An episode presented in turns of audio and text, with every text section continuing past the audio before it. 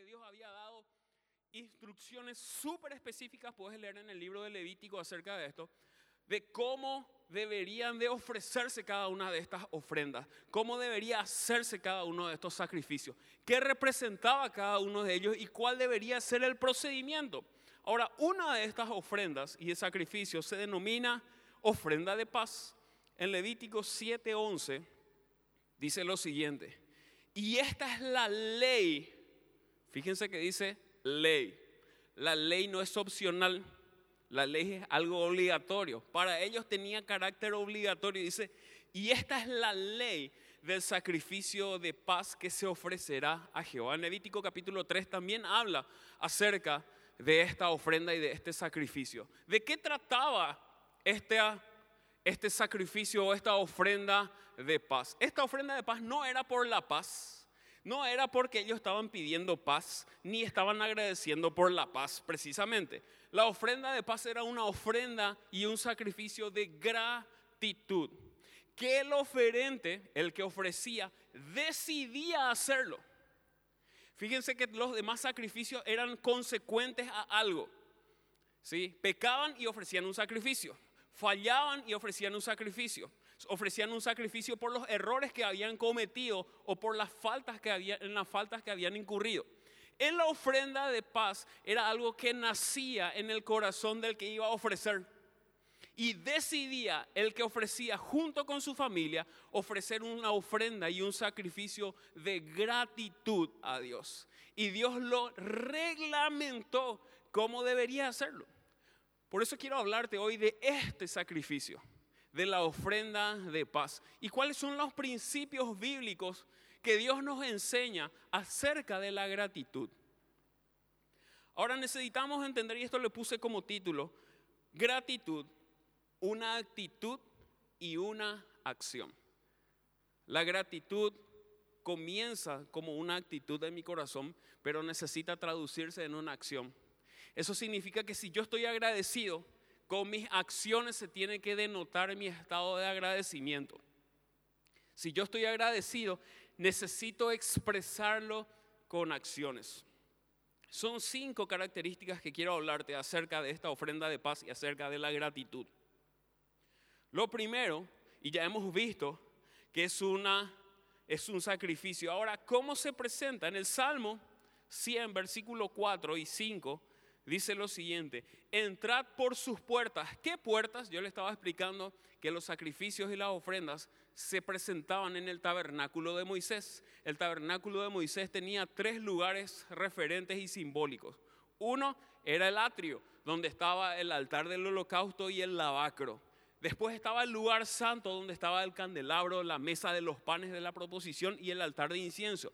Y un lugar más exclusivo que era el lugar santísimo donde estaba el arca de la presencia de Dios. Donde se ofrecían los sacrificios. Los sacrificios se empezaban a ofrecer en la puerta del tabernáculo. Toda la gente podía acceder solamente hasta la puerta solamente los sacerdotes podían entrar dentro del tabernáculo. Y David en el Salmo 100, versículo 4 dice, entrad por sus puertas y dice, con acción de gracias. No dice con actitud de agradecimiento, dice con acción. Por eso te decía que nuestra actitud necesita traducirse en una acción. Si yo estoy agradecido para con Dios, que se note en mis acciones no solamente en mis actitudes. Si yo estoy agradecido, que me lleve mi gratitud a accionar para con Dios y sus propósitos en mi vida. Dice, entrad por sus puertas con acción de gracias y por sus atrios con alabanzas. Alabadle, bendecid su nombre, porque Jehová es bueno para siempre su misericordia y su verdad por todas las generaciones. el primer principio es que es una acción y no solamente una actitud. Mi actitud de, agradecimiento necesita traducirse en acciones.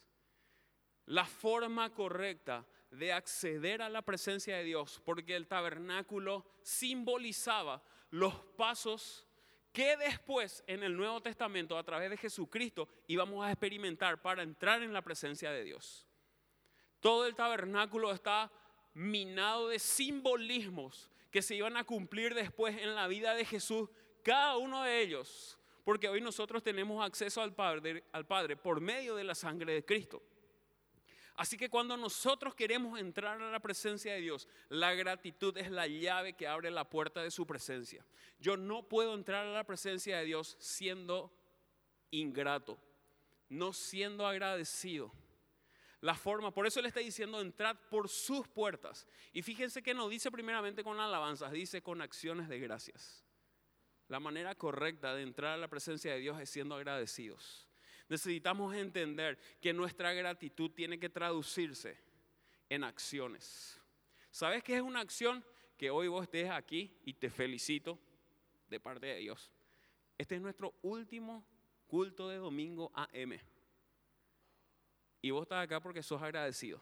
Y tu gratitud, que es una actitud, se tradujo en una acción. Así que decirle a que está a tu lado, muy bien, felicidades. Decirle, felicidades porque estás haciendo correctamente. ¿Saben qué significa eso? Que nuestra conciencia de gratitud se traduce también en acciones. Que no es que solamente estoy pensando ser agradecido, sino que yo también actúo consecuentemente a mi gratitud. Entonces lo primero es entender que es una acción y no solo una actitud. Lo segundo, y vuelvo a Levítico 7:11 Dice, y esta es la ley del sacrificio. El segundo punto, el segundo principio es que es un sacrificio ofrecido. Ahora, ¿qué es un sacrificio? Un sacrificio es algo que cuesta.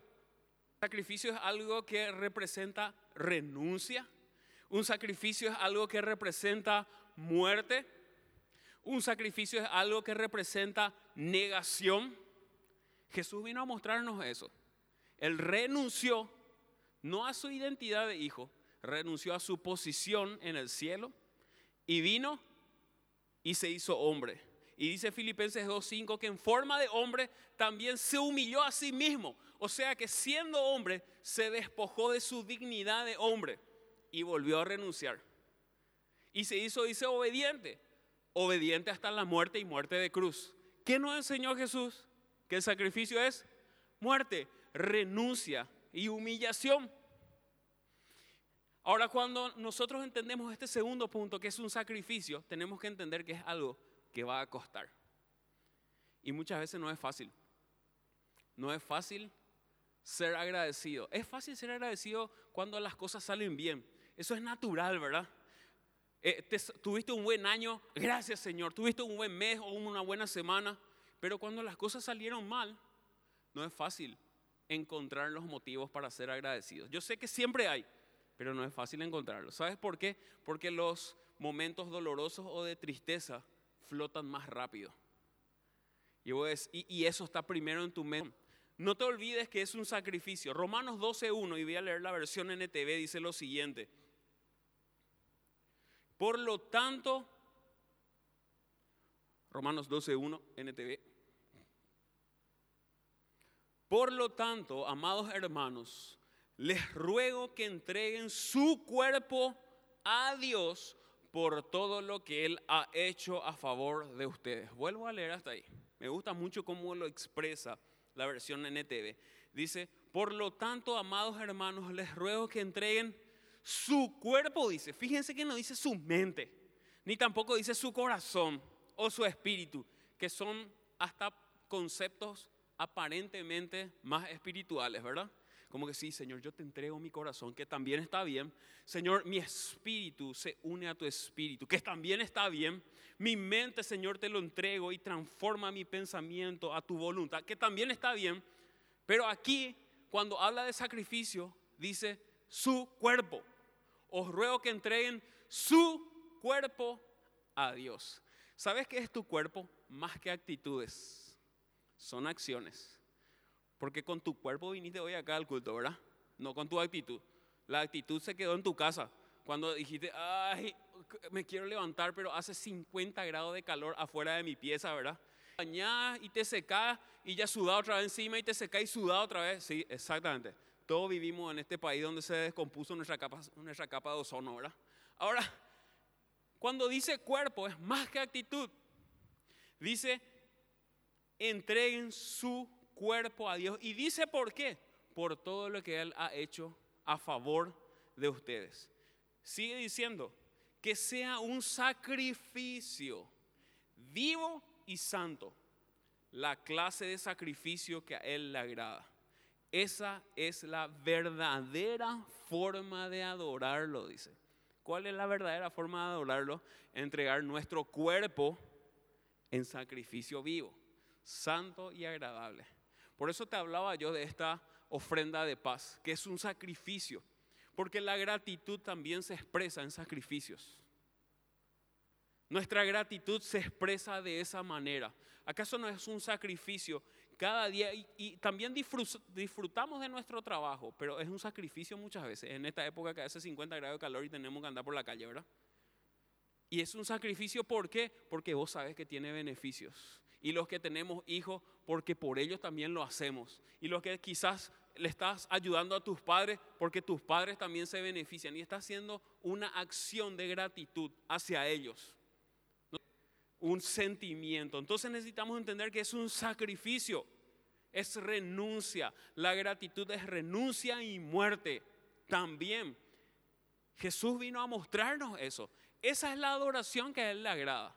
Una adoración de entrega total, no de boca ni de actitudes, de entrega totales. Mi vida, Señor, te pertenece significa que yo entrego mi cuerpo en sacrificio y aún las cosas que a mi cuerpo le va a gustar no van a conflictuar con las cosas que yo te quiero ofrecer. Porque a veces, muchas veces está ese conflicto en nuestro corazón, ¿verdad? Hay tantas cosas que queremos darle a Dios, pero hay, nuestra carne nos impide porque estamos cansados, porque estamos tristes, porque estamos eh, muchas veces agotados o porque muchas veces estamos hasta enojados con Dios. Me ha pasado.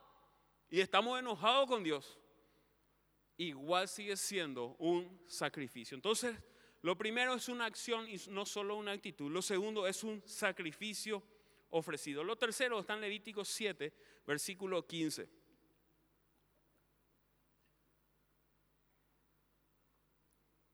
Y dice así, y la carne del sacrificio de paz en acción de gracias se comerá en el día que se, que se fuere, perdón, que fuere ofrecido no de ella nada para el otro día. En los versículos siguientes dice, y si es por voto, se va a comer aún en el siguiente día. Pero en el tercer día se va a quemar todo, porque si no es inmundo. ¿Qué significa esto? Y voy a explicarlo después por qué está hablando de compartir esto. Pero dice, y la carne del sacrificio de paz en acción de gracia se comerá el día que se ofreciere. ¿Sabes qué significa? Que tu gratitud de hoy no sirve para las bondades del mañana que Dios te da. Mañana también tenés que ser agradecido. Hoy soy agradecido por lo que Dios hizo, gloria a Dios. Mañana no te olvides de ser agradecido. No es Señor, eh, lo que pasa es que el domingo fue un culto tan lindo de acción de gracia y valió por toda la semana. No, si tú te olvidaste de ser agradecido, así como está diciendo el Levítico, eso ofrecido se vuelve inmundo. Eso significaba que ellos ni siquiera podían tocar lo que un día antes fue de honra y gratitud, un día después se convierte en inmundicia si nosotros queremos volver a apelar a lo que hemos ofrecido anteriormente. Quiere decir, mi hermano, que, Señor, pero yo todo el año pasado, eso es historia y Dios no se va a olvidar de lo que hiciste con él o por. Pero lo que va a tener presente hoy es lo que vos estás haciendo hoy y lo que vas a hacer mañana. Lo demás es historia. No vivas de glorias pasadas y de historias. Las mejores historias de los hijos de Dios siempre están por delante, no para atrás. Para atrás hay lindas historias para recordar, pero lo mejor siempre está por delante, aún con nuestras actitudes de agradecimiento. Entonces esta tercera característica es que la gratitud es día a día. Hoy sos agradecido por lo que hizo Dios, gloria a Dios. Y Dios recibe esa, tu ofrenda y tu sacrificio de gratitud. Pero mañana, ¿sabes qué pasa? Espera lo mismo. Mañana Él espera otra vez que nosotros seamos agradecidos de vuelta. Porque cada día hay algo por qué ser agradecido. Cada día Dios genera en nosotros bondades que, que, necesitan generar actitudes, que necesitan generar acciones de agradecimiento en nosotros todos los días. ¿Sabes qué eso es? Hijos maduros, que saben agradecer a Dios todos los días. Los domingos acá todos juntos, gloria a Dios. Y vamos a ver también en su punto. Es más fácil, pero día a día en tu casa, en tu trabajo, en diciembre, donde todo el mundo está nervioso, donde todo el mundo está impaciente, ahí también necesitamos aprender a ser agradecidos. El día a día. No apeles actitudes anteriores por las bondades de hoy y del mañana. Dios está buscando que seas agradecido todos los días. Todos los días hay un motivo de gratitud. Así que el tercer punto es que la gratitud es día a día. El cuarto punto, ahí mismo, en el versículo 15, dice, y vuelvo a leer, y la carne del sacrificio de paz en acción de gracias se comerá. ¿Cómo se ofrecía esto? Había dos tipos de cosas que se ofrecían. Uno eran en sacrificio. Uno eran animales limpios y puros. Y dos eran tortas preparadas de flor de harina o de hojaldre sin levadura, con aceite.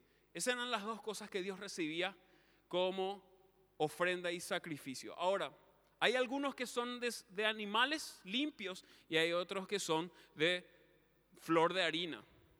Ahora, en, la, en el sacrificio de paz se conjugaban estas dos cosas, tanto animales como tortas amasadas. ¿Cuál era la forma de ofrecerlo? La persona, la familia que estaba agradecida iba y de voto propio, no por ordenanza significa eso, sino que ellos decidían hacerlo. Decían, nosotros, Antonella, nosotros y con Sofía y con mis padres, vamos a ofrecer un sacrificio de ofrenda de paz a Dios. Y nosotros decíamos, ok, tráeme acá el animalito que vamos a ofrecer, porque está todo también en Levítico como debería ser. Vamos a ofrecer también tortas de flor de harina y de hojaldre amasado sin levadura y vamos a llevarlo. Y llevábamos todos hasta el tabernáculo. ¿Qué hacía ahí el sacerdote? Porque el sacerdote era el que oficiaba el sacrificio y la familia el que ofrecía. El sacerdote tomaba la parte que a Dios le correspondía y lo quemaba en el altar, tanto del animal como de las tortas o del puñado de harina y lo quemaba. Y Dios decía, y el resto lo van a compartir ustedes con los sacerdotes. La familia, aún hasta los criados, conjuntamente con el sacerdote. ¿Qué significa esto? Que la gratitud también, en la gratitud también necesito aprender a hacerle parte a mi familia. La cabeza de familia es la que llevaba y ofrecía este sacrificio. Pero toda la familia era parte de la celebración de gratitud, aún los sacerdotes. Cada vez que nosotros nos reunimos aquí como familia, nosotros estamos ofreciendo acciones de gracia, todos juntos. Y le celebramos a Él, pero también celebramos nosotros todos juntos, cada vez que lo hacemos. Cada vez que te reunís en tu célula, le estás ofreciendo sacrificios a Dios personalmente, pero todos juntos también como familia. Hay algo que me gusta mucho en esta época y lo veo en las redes sociales que las líneas, las células, los ministerios se juntan y hacen su cena de fin de año. Y todos juntos que están haciendo, están compartiendo en acciones de gracias por los sacrificios que hicieron a lo largo del año en servirle a Él. Lo hacemos como familia, tu familia biológica, por supuesto, también tu familia espiritual. Porque Dios nos constituyó como iglesia, como cuerpo. Eso quiere decir que hay propósitos que se cumplen en mi vida particularmente, pero hay otros propósitos que se cumplen como cuerpo. Necesitamos nosotros aprender no solamente a trabajar como cuerpo, también necesitamos aprender a disfrutar como cuerpo, también necesitamos aprender a agradecer como cuerpo. Muchas veces aprendemos a trabajar como cuerpo. Todos necesitamos aprender a hacerlo. Por eso dice, y este es el cuarto principio, que debo hacer parte a mi familia de la gratitud toda la familia de quien estaba ofreciendo ese sacrificio compartía junto con los sacerdotes de la parte que Dios le había cedido. Porque Dios dijo, esta parte me van a quemar para mí en el altar. Y la otra parte lo van a compartir ustedes todos juntos en presencia de entonces, lo cuarto, mi hermano, no te olvides de hacerle parte a tu familia de las acciones de gracias. A tu familia espiritual, sos líder de célula, enseñale a tus discípulos a ser agradecidos. Sos parte de una célula, compartir la gratitud con tus hermanos. Sos padre de familia, cabeza de un hogar, es tu responsabilidad enseñarle a tu descendencia a ser agradecida para con Dios. Es nuestra responsabilidad hay cosas que Dios nos va a juzgar por nosotros mismos, pero hay cosas que Dios me va a reclamar por la vida de todos ustedes, por la vida de mi esposa, por la vida de mi hija. Porque esas también son mis responsabilidades de cabeza. Dios también te va a reclamar otras responsabilidades. La gratitud es algo que se enseña de generación en generación. Nuestros padres nos enseñaron a ser agradecidos, ¿verdad? Te traían un regalo por tu cumpleaños, anda a agradecerle a tu tío, ese es tu tío tercero de tu vecino, cuarto de la tía de la prima del gobernador. El que entendió, entendió. El resto demasiado santo ya lleva esas cosas en su mente, ¿verdad? Y anda a agradecerle. Y como niño no nos queríamos ir, ¿verdad? Gracias, tío, por el regalo. Y tu papá, muy bien, mi hijo, ¿verdad? No les gusta a los niños. Ahora, aprendiste a ser agradecido, ¿verdad? Porque se enseña. No vayas a creer que las cosas que nos enseña el resto, porque sí nomás, ¿verdad? Se enseñan. Por eso tenemos un día donde nos dedicamos a agradecerle a Dios aquí. Por supuesto que siempre le agradecemos, ¿verdad? Pero un día nos tomamos el tiempo de agradecer todas las cosas que hacemos. Porque se enseña. Entonces lo cuarto es que lo hacemos en familia. Lo quinto está en el versículo 12 del mismo capítulo.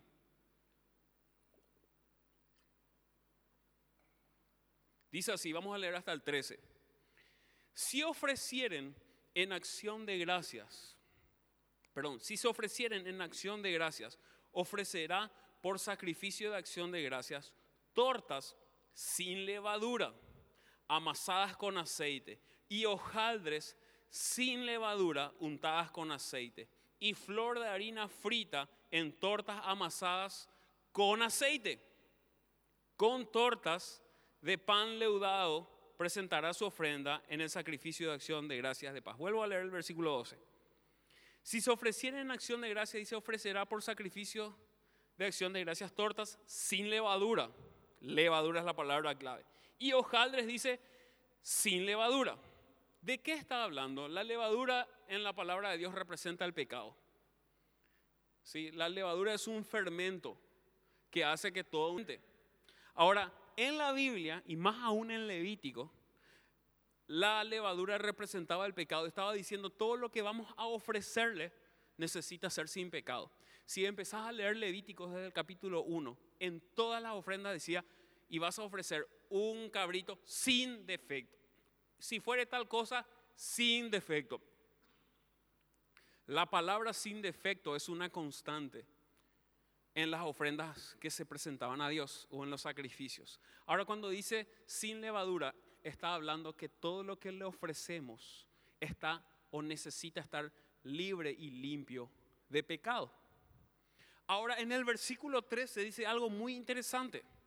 Y dice, con tortas todo lo demás que no tenía levadura, dice, con tortas de pan leudo presentará su ofrenda en el sacrificio de acción de gracia. Tres tipos de cosas de tortas sin levadura y una con levadura. ¿Qué representaba eso? ¿Sabes qué representa eso? Quiero que vayas conmigo en primera de Juan 1.8. Dice, si decimos que no tenemos pecado, nos engañamos a nosotros mismos y la verdad no está en nosotros. ¿Sabe qué representaba esa una torta de pan leudado? Que vos y yo aún estamos expuestos al pecado. Pecadores, porque nuestra naturaleza cambió. Pero vos y yo seguimos viviendo en este mundo de pecado, con una carne sujeta al pecado y vamos a seguir equivocándonos. La equivocación y el error ya no es parte de nuestras vidas, pero igual hay una susceptibilidad al pecado. ¿Qué quiere decir esto? Y conozco gente que no viene a la iglesia porque, no, pastor, lo que pasa es que fallé. Si fallaste, mi hermano, este es el lugar donde tenés que estar. No, lo que pasa, pastor, que me mandé una macana y voy a esperar a estar bien para irme a la iglesia. ¿Qué? ¿Acaso Dios te recibió cuando estabas bien? Dios me recibió a mí sucio y asqueroso y Él es el que me limpió. Si fallaste, en su presencia lo que tenés que estar, porque es lo que te va transformando. Eso estaba representando este sacrificio también, que dentro de todos los santos que nosotros le ofrecemos, aún somos de carne y hueso y somos susceptibles al error, pero Dios sigue recibiendo nuestras ofrendas y nuestros sacrificios y son aceptos. Porque nos vamos a equivocar, mi hermano. No hay ni un justo, dice, sino solo Jesús. Eso quiere decir que ni uno de nosotros somos justos, somos justificados, que es algo muy distinto que ser justo. El justo es el que no salió pecado y ese solamente hay Cristo pero todo lo demás somos justificados. Eso quiere decir que el que nos presenta justos ante el Padre es Jesucristo. Y aún siendo justificados y en error, nuestra ofrenda es recibida por Dios en gratitud, porque lo hacemos con la actitud correcta. Que nunca el pecado que quizás cometiste o con el cual te tropezaste una vez más te impida acercarte a la presencia de Dios. Por eso hay todo un proceso. Por eso está el arrepentimiento. Ahora, esta no es una excusa para vivir en pecado. Esta no es la excusa perfecta para hacer una macana y vivir haciendo macana. Esta es la excusa perfecta para dejar la macana de lado y acercarte a Dios sin excusas. Esta es la excusa perfecta. Aún, si me ayuda la gente de la alabanza, este sacrificio estaba contemplando de que gente imperfecta presenta ofrendas perfectas. Vos y yo somos imperfectos, mi hermano, pero aún así podemos presentar cosas perfectas a Dios.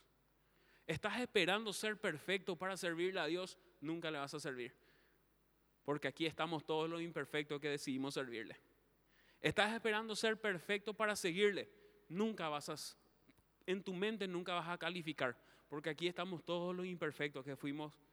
Estás esperando ser justo. Nunca vas a calificar. Porque aquí estamos todos los justificados